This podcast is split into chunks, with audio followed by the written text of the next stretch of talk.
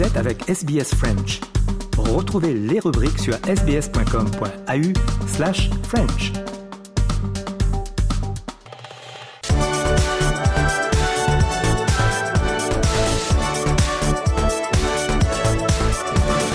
Europa Voice euh, numéro 128 euh, et comme à l'accoutumée, nous sommes euh, une dernière fois pour l'année en tout cas avec moi, ce sera avec Nathanaël Bloch. Salut Nathanaël. Salut Christophe. 128 et on parle encore de deux points importants qui ont été un peu la Madeleine de Proust, euh, malheureusement, je serais tenté de dire, euh, d'Europa Voice depuis un petit moment, euh, la guerre en Russie et les migrants. Et cette fois-ci, c'est la problématique, elle est un peu jumelée avec un point de contention, la frontière à la Finlande. Ça se durcit, ça se complique. La Russie a un rôle à jouer, la Finlande a un rôle à jouer aussi énorme pour, pour les portes de l'Europe. Expliquez-nous un petit peu tout ça. Alors euh, effectivement, on est dans un sujet qui regroupe un peu plusieurs problématiques parce qu'en toile de fond, on a la guerre euh, en Ukraine et puis on a aussi euh, la pression migratoire. et notamment l'arrivée de migrants depuis le, le Moyen-Orient. Et tout ça s'est conjugué dans un épisode de tension qui était en train de trouver son paroxysme avec la Finlande, donc un pays limitrophe hein, de la Russie, qui menace Et un pays avec une histoire compliquée avec la Russie. et aussi. une histoire aussi de Plus que compliquée. Oui, une histoire de de, de, de territoire. J'allais employer le terme de, colonisation, mais c'est mais c'est plus juste de parler de, territoire. Euh, mais voilà, une Finlande en tout cas qui menace de fermer totalement le seul poste frontière qui est encore euh, ouvert actuellement euh, avec la Russie. Donc c'est encore une euh, un autre ajout euh, de difficulté pour la Russie euh, dans ce contexte-là et aussi pour l'Europe parce qu'il va bien falloir euh, que l'Europe euh, gère aussi ce nouveau point de contention. Donc ça c'est la, la première chose. Et puis la deuxième chose qu'il est important de mentionner, Christophe, c'est que tout ça s'inscrit aussi avec en toile de fond l'Alliance Atlantique, l'OTAN et les Mhm. différents mouvements et intégrations de pays dans l'OTAN depuis le début de, de la guerre en Ukraine-Russie. Alors c'est pour ça que ce sujet regroupe énormément de choses. Euh, on va déjà parler du rôle de la Russie dans tout ça. Euh, il y a eu pas mal de rumeurs, vrai, pas vrai, je sais pas, on est on n'est pas là-bas pour voir, mais euh, que la Russie faciliterait le transport des migrants euh, pour pouvoir augmenter la pression sur l'Union européenne. Donc utiliser les migrants non pas comme bouclier humain, on pourrait dire, mais comme arme en tant que telle pour pouvoir mettre une une, une pression, une différent type de pression. C'est un nouveau type de guerre entre guillemets euh, avec l'Union européenne. Qu'est-ce qu'on sait de ça exactement? Alors, on sait d'abord, euh, de par l'observation, euh, que pour le colonel Pete Canity, qui est le responsable des affaires internationales au- auprès des gardes frontières, donc euh, euh, un haut gradé euh, finlandais, Et Monsieur garde frontière. le monsieur garde frontière exactement que effectivement on observe depuis quelques jours, depuis le début du mois de novembre, une augmentation du nombre de migrants à, ce, à ces points de passage de frontières entre la Russie et la Finlande. Alors pour l'instant, les chiffres ne sont pas extraordinairement euh, grands, mais comme on le dit souvent à Europa ce qui est important, c'est pas l'image à un instant T, c'est la progression. Et ça, les gardes frontières finlandais l'observent depuis euh, quelques semaines euh, déjà. Et puis, il faut aussi avoir en tête que ce qui est en train de se passer, ça remet en mémoire pour les Finlandais certains épisodes de, de milieu des années euh, 2010 où on avait eu un nombre important de demandeurs d'asile qui avaient franchi cette frontière entre la Russie et la Finlande en dépit d'un accord entre les, deux pays à l'époque où chacun est responsable du filtrage et des passages de son côté de la frontière pour ne pas laisser passer de migrants qui n'ont pas de papier en règle. Donc c'est une, une, c'est une frontière qui est extrêmement bien gardée entre la Russie et la Finlande, où chacun est le garant, chaque pays est le garant que si un migrant n'a pas de papier en règle, il ne peut pas passer de l'autre de l'autre côté. Mais ça, c'est vrai encore aujourd'hui si les lois étaient respectées à la, lettre- à la- à la lettre. Ça, c'est encore vrai aujourd'hui, Christophe, et c'est pour ça que ça fait réagir euh, les hauts gradés, les politiques finlandais, c'est qu'ils observent, comme de par hasard, depuis le début euh, du conflit en Ukraine, et surtout depuis l'adhésion il y a quelques mois de la Finlande euh, à l'OTAN, un non-respect de cet accord-là, une augmentation du nombre de ces migrants euh, illégaux, et surtout un changement de la nature de ces migrants, euh, pas forcément russes, mais aussi moyen-orientaux. Et donc la Finlande accuse à peine à demi-mot la Russie d'instrumentaliser la question euh, de migratoire. faciliter le transport hein, d'un bout d'un pays à l'autre. Exactement, de faciliter ce transport-là et euh, d'instrumentaliser vraiment hein, la, la détresse euh, migratoire pour mettre une pression euh, sur euh, la Finlande qui, euh, jusqu'à présent, encore une fois, avec la Russie, avait des relations euh, non pas apaisé, hein, puisque depuis le début du conflit en, Ukraine, les relations se tendues, mais en tout cas des relations euh, où euh, il n'y avait pas cette question migratoire qui pourrait mettre en péril le statu quo actuellement à l'œuvre entre la Finlande et la Russie. Et la réaction de la Finlande dans tout ça, est-ce que la Finlande a besoin de l'Europe? Euh, est-ce que est-ce que l'Europe aide euh, ou aidera ou devrait aider euh, la Finlande? On sait que jusqu'à l'année dernière, la Finlande avait une première ministre qui était très présente sur les réseaux sociaux, qui était très présente sur la communication. Là, on entend un peu moins parler hein, de, de, de, la réaction finlandaise. Qu'est-ce qu'on en sait aujourd'hui? Bah, D'abord, on sait juste sur ces épisodes-là, Christophe, que il y a ces problèmes à la frontière, mais en plus, ils s'inscrivent dans un contexte où les autorités finlandaises euh, observe aussi depuis quelque temps, par exemple, un nombre, une augmentation du nombre de cyberattaques euh, venant de la Russie. Donc, ça s'inscrit dans un contexte de déstabilisation globale du voisin russe par rapport euh, à la Finlande, avec encore une fois en toile de fond euh, cette trahison vue par les Russes. Hein. Enfin, c'est d'un point de vue russe, la Finlande qui euh, qui rejoint l'OTAN, c'est une pure et simple trahison. Ah oui, c'est c'est vous avez choisi votre votre camp d'une certaine façon. Du côté de la Finlande, en fait aussi, il faut bien comprendre hein, et, et, ça, j'encourage tous nos auditeurs d'Europa Voice à aller lire un, une interview extrêmement intéressante du, du président de la, de la Finlande. Euh, Sauli Niinisto qui a été donné à nos confrères du Monde il y a quelques mois de cela, où il explique en fait les raisons de l'adhésion de la Finlande à l'OTAN et il donne véritablement, euh, c'est un plaidoyer hein, en faveur euh, d'un rapprochement de la Finlande euh, avec de, avec avec l'OTAN. Il dit par exemple nous ressentons un grand soulagement après l'adhésion avec l'OTAN et je conseille de lire cet entretien qu'il avait donné au Monde parce que ça montre véritablement que cette adhésion dans l'OTAN, elle a été accélérée, elle a été fast-trackée de par le conflit avec euh, euh, la Russie et elle s'explique en partie euh, parce que la Finlande a besoin du bloc de l'Alliance Atlantique et donc aussi en arrière-fond de l'Union européenne pour faire face aux défis que la menace russe présente pour eux. Il y a des éléments intéressants aussi dans cette interview. la conscription est encore obligatoire, Christophe, en Finlande. Donc ce qui fait que la Finlande aussi, pour l'OTAN, j'allais dire, a une armée qui est opérationnelle. Et ça, il faut pas l'oublier. Hein. L'OTAN, euh, c'est pas euh, la maison des bisounours, c'est aussi euh, une maison qui euh, a un intérêt à voir certaines armées ou certains pays rejoindre son alliance militaire. Et la Finlande, malgré sa petite taille, a une opérationnalité au niveau de son armée extrêmement importante. et d'ailleurs, le, le, président Ninisto avait un petit peu nargué les Allemands en disant que le pays était plus de 15 fois plus petit que l'Allemagne mais avait une force de frappe en termes de nombre de militaires euh, euh, prêts au combat beaucoup plus importante par exemple qu'un pays comme l'Allemagne. Et donc ça faut pas non plus l'oublier. C'était pour évidemment pour la Finlande a un intérêt de rejoindre l'OTAN, mais pour l'OTAN euh, avoir la Finlande, l'armée finlandaise avec cette frontière la, frontière russo-finlandaise, elle est extrêmement importante, Christophe. C'est une frontière extrêmement étendue. C'est en, plusieurs centaines de milliers de, de, de, de, kilomètres. Et donc, ça a aussi un intérêt pour l'OTAN d'avoir la Finlande au sein euh, euh, de l'Alliance Atlantique. Alors dernier élément sur euh, cette question, et je vais élargir le débat. Ça fait plus de 600 jours que la Russie a attaqué l'Ukraine physiquement sur le contexte qu'on connaît à l'heure actuelle. On sait que ça ça dure depuis beaucoup plus longtemps le conflit, mais là sur ce conflit-là, plus de 600 jours, on sent que ce conflit quoi qu'on le veuille, va redistribuer les cartes sur ce côté, euh, sur, la, sur la face est de l'Europe, c'est sûr et certain. Les, les, éléments, comme la Finlande joint l'OTAN, ça fait un moment que la Finlande voulait euh, rejoindre l'OTAN, ça, comme vous l'avez si bien dit en, franglais, fast-tracké euh, cet élément-là. Forcément, cette, cette guerre laissera une empreinte, va changer géopolitiquement cette partie, la partie est de l'Europe. Oui, euh, en fait... Euh... on pensait que ça allait être une guerre éclair, une dizaine de jours. On en est à plus de 600 jours. On se rend compte que dans les livres d'histoire, ce sera un moment clé. Bah, c'est un moment clé et puis c'est aussi un moment clé. Je pense qu'il faut mettre euh, ce contexte de, guerre maintenant qui dure hein, entre, la, Russie et l'Ukraine avec un contexte aussi de changement des gouvernements et ça fait sûrement une bonne transition pour notre prochain sujet, mais un changement des gouvernements aussi au sein de l'Europe. C'est-à-dire que on a une espèce de double mouvement de fond qui est assez intéressant. C'est-à-dire à, à, la fois on a une Europe qui se droitise euh, de plus en plus euh, avec des gouvernements de droite dure, d'extrême droite, et en même temps on a une Europe euh, qui de plus en plus s'indépendantise par rapport aux voisins russes, qui commence en fait petit à petit à aussi être euh, lâchés. Alors c'est pas directement, mais quand encore une fois vous avez des pays de l'Est européen qui veulent rejoindre l'OTAN, c'est un signal qui est extrêmement fort euh, pour euh, Moscou.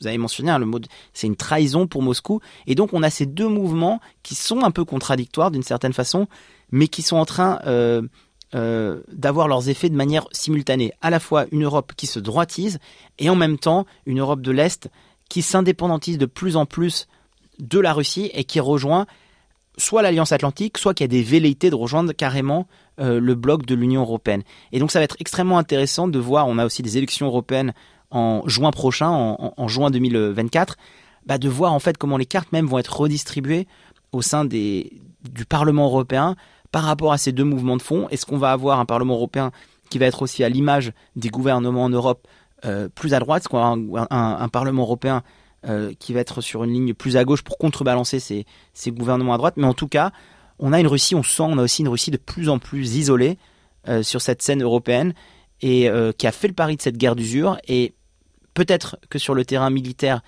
il y a certaines victoires. En tout cas, sur le terrain politique, il semble que la victoire est plutôt pour les alliances libérales, mhm. démocratiques, que sont à la fois l'Alliance Atlantique et l'Union européenne. Mais pendant un, bon moment, les Russes aussi tenaient une grosse partie de, cette, de, l'Europe et de, cette frontière avec leurs ressources, avec l'énergie, avec le gaz. Ça, aujourd'hui, euh, les pays qui veulent s'émanciper, faut aussi qu'ils prennent partie de s'émanciper d'une ressource facile qui était le gaz russe. Donc c'est ce que l'Europe doit aussi apporter à des pays qui, veulent s'émanciper, casser ce lien avec la Russie. Oui, exactement. Et puis la Finlande, bah, pour juste revenir sur, l'exemple de la Finlande, euh, parce que c'est euh, le sujet d'aujourd'hui.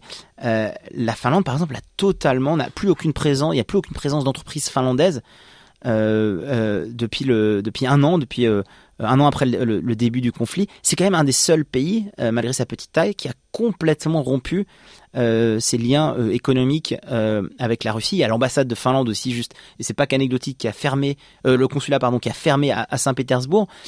donc on, voit aussi un petit à petit quand même ces pays qui sont en train de continuer à exister euh, sans avoir absolument plus aucun lien, ou en tout cas s'émanciper complètement de relations, qu'elles soient politiques, culturelles et économiques avec la Russie. Vous écoutez Europa Voice euh, avec Nathanael Bloch, toujours deuxième partie euh, pour cette semaine. On va reparler de la Pologne et du gouvernement polonais. Ça s'éclaircit, ça se. Euh, on allait penser que ça pouvait durer une éternité, la mise en place d'un gouvernement. Bon, ça, ça, ça va ou ça a été beaucoup plus vite que ce qu'on pensait. Oui, Christophe. Alors effectivement, peut-être faire un, un, un, rappel. il se trouve que c'est la, la, droite populiste nationaliste qui avait remporté les élections législatives au, mois d'octobre. Euh, c'est le, PIS, hein. euh, mais en fait, il se retrouve minoritaire pour former euh, un gouvernement face à une coalition de forces plus pro-européennes, pro-libérales, emmenées par Donald Tusk, dont on a beaucoup parlé évidemment dans notre Europa Voice. Et donc, ce qui est en train de se passer, c'est que cette droite populiste, nationaliste, elle, on lui a demandé de former son gouvernement, mais très certainement, elle n'y arrivera pas et donc ça reviendra à Tusk et ses alliés, euh, bon déjà Tusk, lui, de revenir au pouvoir, et aussi de former son gouvernement. Donc en ce moment, si vous voulez, c'est un gouvernement mais un peu factice, qui ne durera pas, qui sera impossible à gouverner, euh, qui est en train de, se former euh, en Pologne. C'est, j'allais dire, Christophe, les joies euh, de la démocratie parlementaire, non pas parfaite, mais qu'on a connu par exemple en France sous la quatrième République. Et donc c'est absolument ingérable parce que vous, avez beau être premier arrivé en tête aux élections législatives, si vous n'êtes pas capable de vous entendre, former une coalition, vous ne gouvernerez pas. Et puis ça veut dire aussi que de l'autre côté, alors c'est pas le cas en Pologne, mais je pense que c'est important aussi de le préciser à nos auditeurs d'Europa Voice, c'est que des coalitions des fois se forment de manière complètement contre-naturelle. avec des partis qui veulent juste accéder au pouvoir. Ce n'est pas le cas encore une fois en Pologne.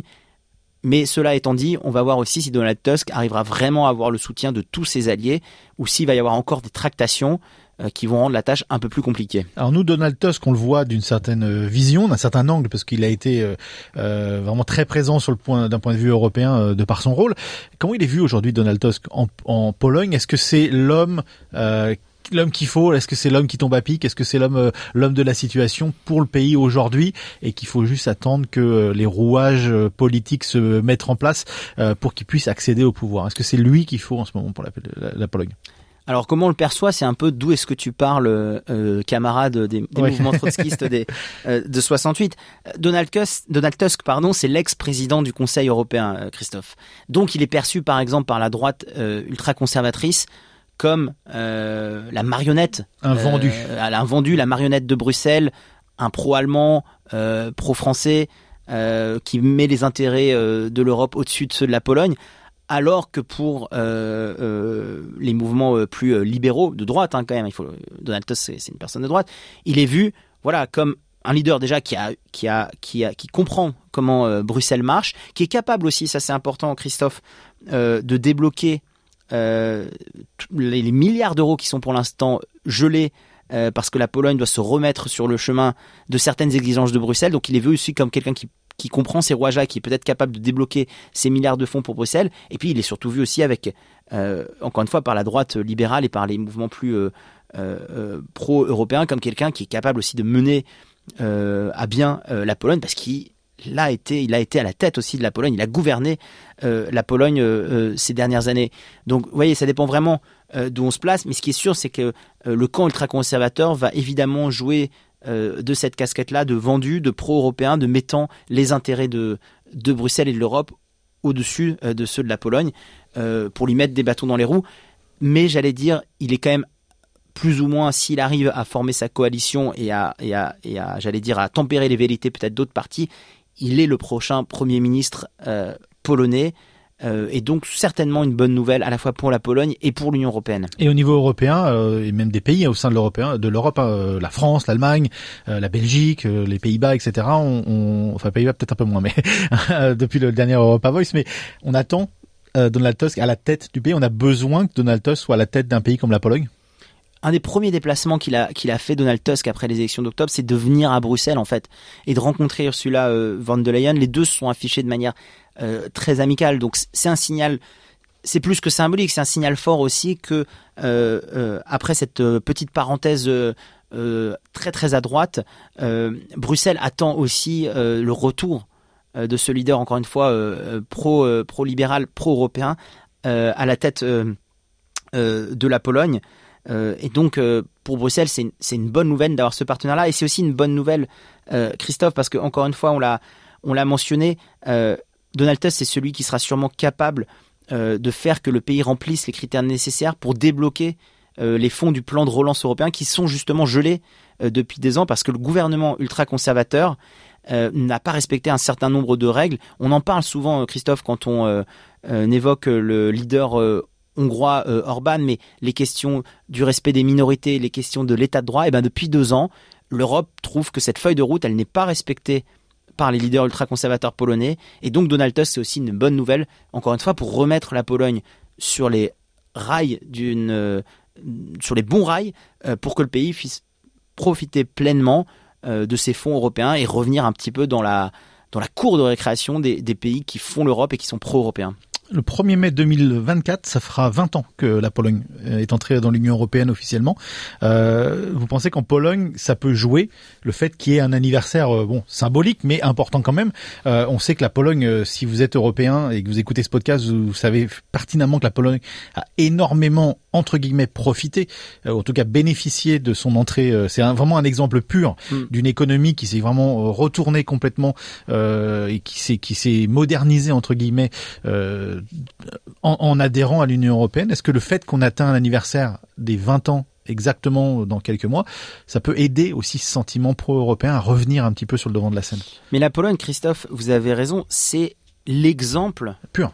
C'est l'exemple pur, parfait euh, de la d'une réussite de l'union de, de, cette Union européenne euh, d'intégration et, d'une acceptation enfin d'une acceptation parce qu'on en a beaucoup parlé du plombier polonais il y a eu beaucoup de choses qui ont été dites contre la Pologne et contre les Polonais à l'entrée de la Pologne donc euh, dans l'Union européenne. Aujourd'hui on n'en parle plus. La Pologne est totalement intégrée dans l'Union européenne. on parlait des ouais, directives Boltanski je me rappelle à l'époque de, de, de, cette histoire du plombier polonais mais la Pologne c'est effectivement cet exemple de réussite d'un ex pays du bloc soviétique qui rejoint l'Union européenne et qui est le fer de lance aussi. Hein. C'est l'exemple pour les autres pays d'Europe de l'Est de cette capacité à moderniser son, économie après 50 ans euh, de dictature euh, communiste. Et d'ailleurs, la, la Pologne a souvent été vue aussi comme ayant ce rôle un peu tampon, euh, de filtre, entre l'Europe euh, occidentale, européenne historique, et les autres pays de l'Est, premièrement, première zone tampon, et aussi avec la Russie. Ça arrangeait bien les Européens aussi, et ça arrange toujours bien les Européens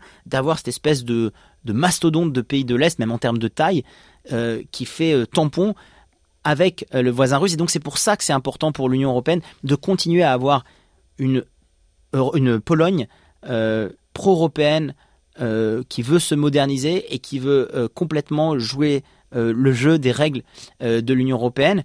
La question, c'est est-ce qu'on a, on va voir des nouvelles Polognes? Est-ce qu'on va arriver aussi justement à avoir cet effet un petit peu boule de neige sur d'autres pays capables de se moderniser aussi et de pas tomber dans, dans l'escarcelle d'une droite un peu dure extrême? On a parlé de la Slovaquie ces dernières semaines, Christophe. On a parlé évidemment, on parle souvent de la de la Hon- Hongrie. On a des élections aussi en Roumanie qui vont venir. Euh, donc c'est aussi ça. C'est comment est-ce qu'on fait que euh, cette modernisation permise par l'Union européenne au sein de la Pologne, elle puisse faire un petit peu euh, effet boule de neige sur d'autres pays européens et, et permettre une prospérité de ces pays-là à l'heure où la plupart aussi, Christophe, c'est important de le mentionner, demandent à rejoindre ce bloc de l'Union européenne et, et à être Mhm. acceptés à ce club euh, parce que c'est la seule raison euh, et c'est la seule raison pardon qui fait euh, qu'ils ne tomberont pas et qu'ils ne retomberont pas sous l'escarcelle russe. Donc euh, moi je dis vive la Pologne, euh, Christophe, et, faisons en sorte qu'elle puisse revenir euh, pleinement autour de la table des négociations avec Bruxelles et jouer ce rôle de locomotive pour les autres pays d'Europe de l'Est. J'ai un pays que j'adore, la Pologne. Je suis allé tellement de fois pour le travail, c'est un très beau pays. Euh, dernier mot, mais je pense que pour l'année prochaine, en 2024, euh, on sent déjà qu'il y aura un peu un cap à l'est dans notre éditorial, parce que l'actualité va mettre sûrement un cap à l'est européen. Oui, c'est euh, les, prochaines élections euh, en Europe de l'Est, ce qui va se passer au niveau du conflit euh, euh, avec euh, avec la Russie et l'Ukraine, fait que encore une fois, on va voir si on arrivera à maintenir cette zone euh, tampon. On a parlé aussi des de la de- des- des ex pays euh, euh, euh, des pays euh, pardon de, des Balkans euh, avec leur demande d'a- d'adhésion, d'un nombre de pays de l'Est aussi qui sont dans cette espèce de corridor euh, avant euh, les candidatures officielles pour intégrer l'Union européenne. Donc effectivement, euh, cap à l'est, euh, voir s'il y a quelque chose de nouveau à l'est l'année prochaine. À l'est d'Éden. Merci euh, Nathanaël pour euh, tous ces Europa Voice cette année et on sera un plaisir de vous retrouver l'année prochaine. Merci beaucoup Christophe.